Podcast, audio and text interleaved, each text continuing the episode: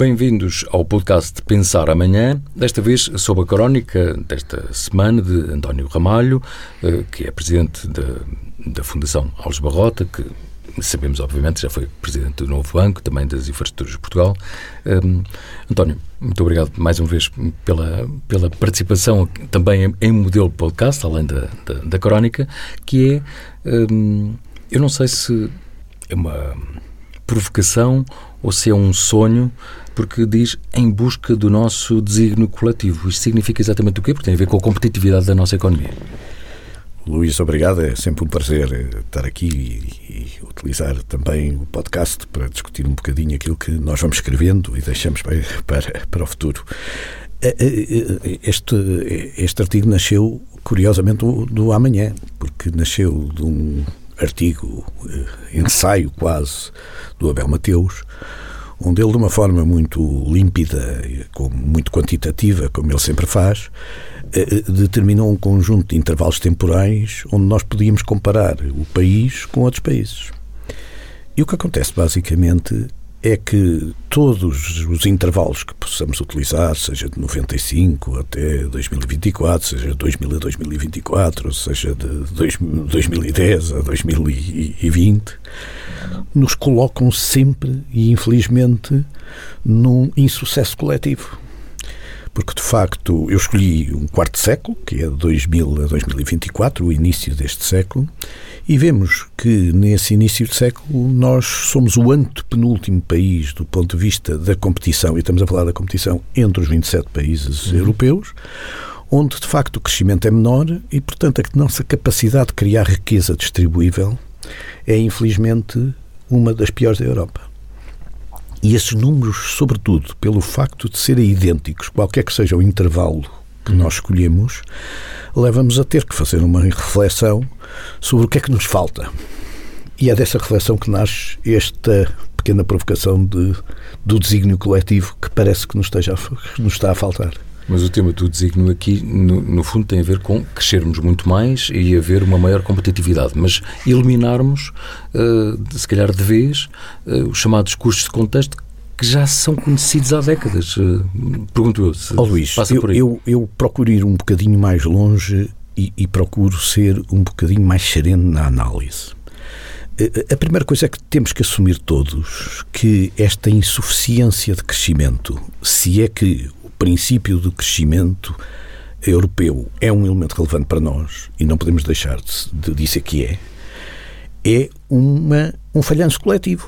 Isto é, isto é uma insuficiência coletiva. É uma insuficiência dos empresários, uma insuficiência das famílias, uma insuficiência dos estudantes, uma insuficiência dos reformados. É uma insuficiência coletiva. Isto é, devemos olhar para aqui de uma forma sincera e verificar que, em relação àquilo que era a nossa evolução esperada destes 25 anos, deste primeiro quarto de século, nós ficámos muito aquém enquanto país, enquanto coletivo, em relação aos resultados que daí retiraríamos. Nós agora temos sempre tendência isto, para arranjar isto, culpados rápidos. Mas isso porque se apostou as fichas todas, obviamente, na União Europeia. Portanto, é, e, e, por isso, e por isso é que esta percepção de que com fundos comunitários relevantes, com uma capacidade e uma decisão de integração corajosa antecipada, com o facto de coletivamente sempre temos aceitado este desígnio europeu como o desígnio que era o nosso, e havendo este consenso político à volta desta realidade, a verdade é que aparentemente ele não foi útil ou não tem sido útil da forma como cresceu a partir deste século. E, portanto, a comparação europeia é aqui mais válida, porque sendo nós, eu aliás tive a cautela, o, o Abel Mateus em nenhum momento fala de médias, mas eu tive a cautela de verificar a média dos países que têm a nossa dimensão, portanto, países entre os 8,5 uhum. milhões de, de, pessoas e 12 milhões de pessoas, que, que, que somos sete países, e eu fui verificar os seis países, que estamos a falar da Áustria, da Hungria, da Grécia, da Suécia, da Chequia e da Bélgica, portanto, estamos a falar de países que todos nós conhecemos, e verificar verificamos que a nossa capacidade de crescimento, porque às vezes podia ser a Europa mal adaptada para este tipo de países, com esta dimensão, que é a dimensão média dos países europeus. Mas curiosamente não é isso, porque mesmo em relação a estes países, nós temos um crescimento a metade daquilo que é o crescimento que estes países conseguem. E, portanto, a ideia de que há uns culpados e que nós fizemos tudo bem é um erro.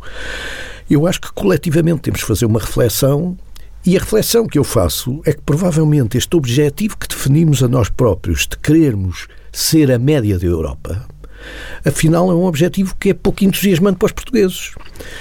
E um bocadinho a conclusão que eu tiro, ou que eu procuro, digamos, pôr eh, ao debate neste, neste princípio, é que, de facto, se calhar os portugueses não foram, não foram feitos ou não são propícios para a média. Isto é, se calhar não é entusiasmante para os portugueses como um todo trabalhar para a média. Se calhar nós queremos ser diferentes, se calhar temos características próprias, se calhar não queremos estar na média dos resultados, não queremos estar na média do ensino, se calhar não queremos estar na média dos resultados de futebol, queremos sempre ser os melhores, queremos sempre ser diferentes. E esse desígnio falta-nos. E foi nesse sentido que eu disse: vale a pena olhar para aquilo que é, também do ponto de vista histórico, os grandes momentos de um país que vai fazer 900 anos de história, porque nós não somos um país qualquer, somos um país com 900 anos de história, e encontrar no nosso coletivo, o que ainda é mais difícil, porque o coletivo democrático é sempre um coletivo difícil de consensos, com muitas opiniões divergentes e diferentes, onde é que nós precisamos de apostar? Não me parece que a aposta seja fora da Europa, mas acho que somos grandes demais ou achamos-nos diferentes demais para sermos só europeus sempre fomos atlânticos, sempre tivemos uma história diferente de outras histórias europeias e, portanto, de alguma maneira, é um bocadinho este desígnio que nós precisamos de encontrar. E se perdemos um quarto século em termos de crescimento, com o devido respeito, acho que temos tempo para fazer uma reflexão séria sobre qual é o coletivo objetivo que pretendemos atingir. E esse parece-me que não é a média porque em 2000 nós tínhamos 85% da média europeia em termos de rendimento que oferecemos a todos os portugueses e hoje temos 80%. Enfim, temos 79,8%, que é 80%. Isto é, em, em relação à média, até nos desviamos daquilo que era o objetivo. Portanto, não me parece, e não houve falta nem de fundos, nem de consenso político em Portugal sobre isso. Nós, neste, neste projeto, uh, como, como António acabou de referir, a questão precisamente dos 900 anos de, de, do Estado-nação mais antigo, com fronteiras definidas, uh, da Europa, isso, se tomarmos em conta portanto, o Tratado de Zamora de 1143, isso acontecerá em 2043 e, portanto... No dia uh, 5 de outubro, curiosamente, vai-se fazer uma comemoração simultânea e, da independência de Portugal e da, da instauração da República. Exatamente. E, e, e, nós temos, como sabe, desde, desde o primeiro momento, uh, neste, neste projeto, batido nesse, nesse desígnio e nesse, nesse propósito, mas que no fundo significa, eh, pela coincidência de estarmos em 2023, de pensar o país a 20 anos.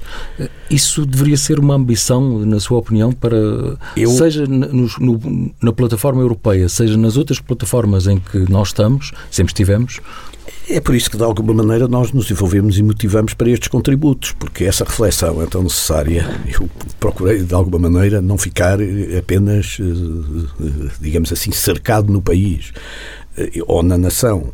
Eu acho que, seja uma empresa, seja uma família, seja uma pessoa, mas sobretudo seja uma entidade coletiva, vamos esquecer aqui a entidade individual, nós de facto caracterizamos-nos sempre por ambicionar um propósito. E parece-me que o propósito que nos ambicionámos nos últimos 25 anos foi curto demais para a motivação das pessoas. Pelo menos os resultados assim o demonstram. E, portanto, em vez de tentarmos dizer que foi este ou aquele partido, esta ou aquela organização, acho que é muito mais útil partirmos do princípio que coletivamente não fomos bem-sucedidos e que precisamos de fazer uma reflexão coletiva séria em democracia, em consenso, para encontrar objetivos que nos diferenciem em vez de nos medianarem. Deixe-me inventar esta expressão. É uma ótima expressão para, para reflexão também. Obrigado e boa semana. Obrigado.